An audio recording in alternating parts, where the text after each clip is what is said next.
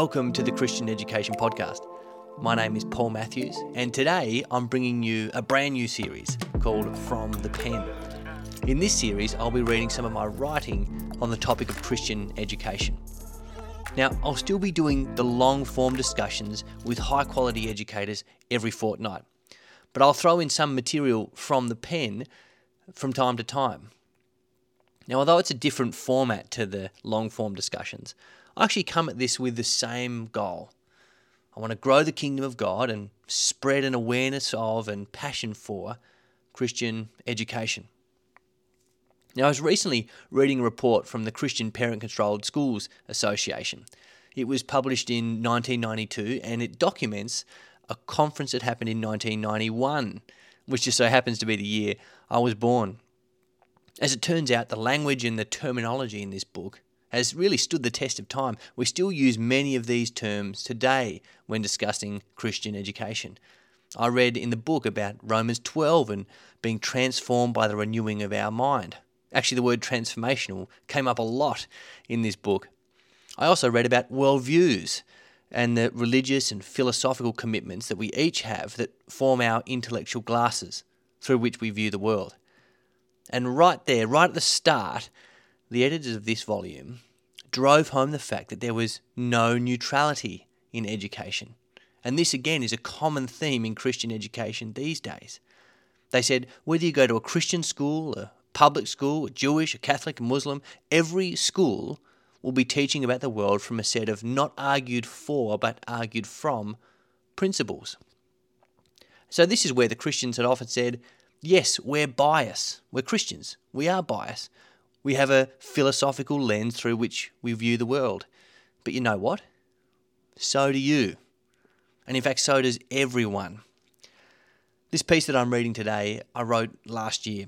It really sets out to answer the question, why would I send my kid to a Christian school if it means they're getting a biased education? After all, they say they'll be teaching from a Christian worldview here. Why wouldn't I just go for a neutral education somewhere else? So before we get into this article, know that I've prayed for you. If you have that kind of question, I've prayed that it will be answered in the hearing of this episode. And if you're in education, I'm praying that you might be better equipped to answer that sort of question when it comes up. The claim that every school is intrinsically religious is hard to grasp at face value. The naked eye sees religious schools adhering to faith commitments and non-religious schools educating within a neutral philosophical landscape. Neutrality is actually an attractive option for many. After all, isn't it better to teach the curriculum without letting the monkey wrench of theology jam the gears? Can't we get on with the business of learning about maths, science and history without shoehorning in religious claims? It's actually not as easy as it seems.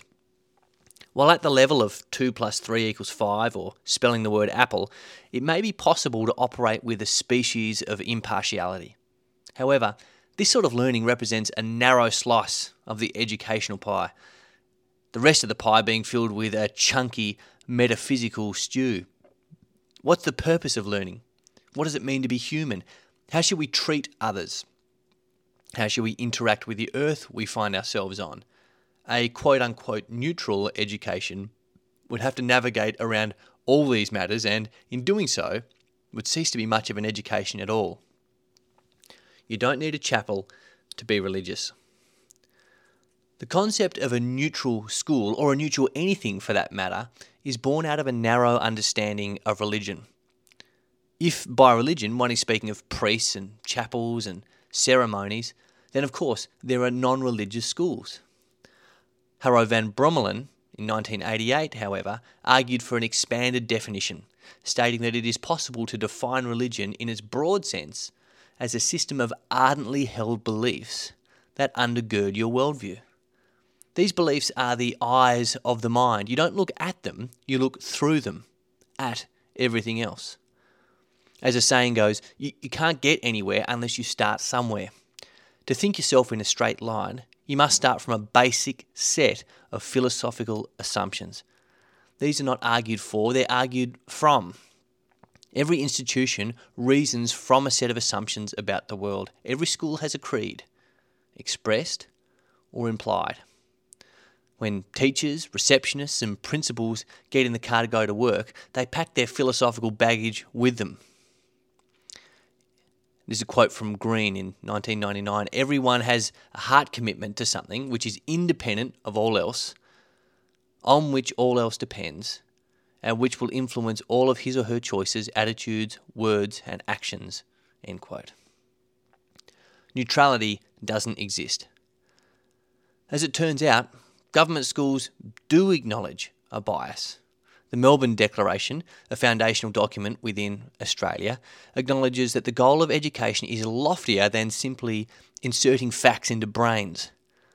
Quote, schools play a vital role in promoting the intellectual, physical, social, emotional, moral, spiritual and aesthetic development and well-being of young Australians, end quote. This article reveals the breadth of modern education. You can't titrate an artwork to determine how beautiful it is. There's no mathematical formula to determine how we should act when we're wronged.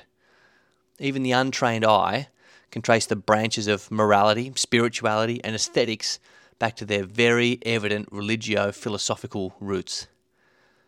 This holistic religious training, understood through the lens of a broad definition of religion, is only gathering speed.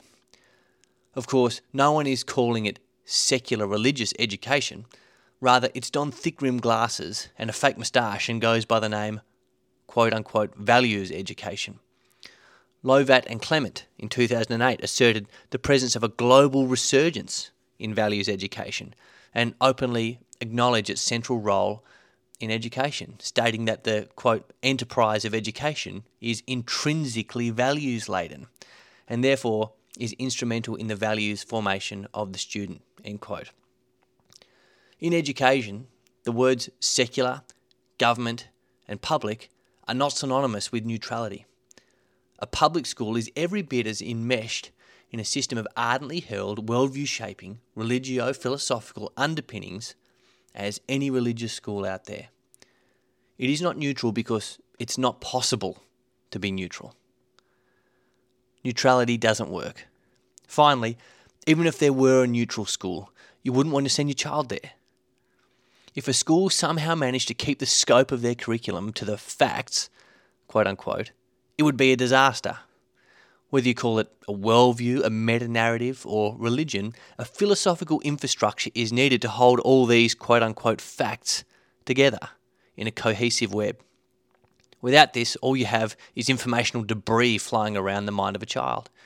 Neil Postman in 2011 argued this with his usual pith, saying that without narrative, life has no meaning.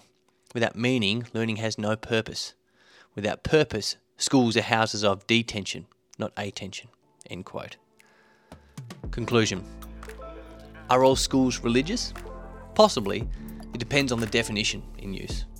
Are all schools in the clutches of a deeply held set of not argued for but argued from principles? Absolutely. We may well place the neutral school alongside the Bigfoot and the Cyclops. Perhaps one exists, but it's never been seen in the wild.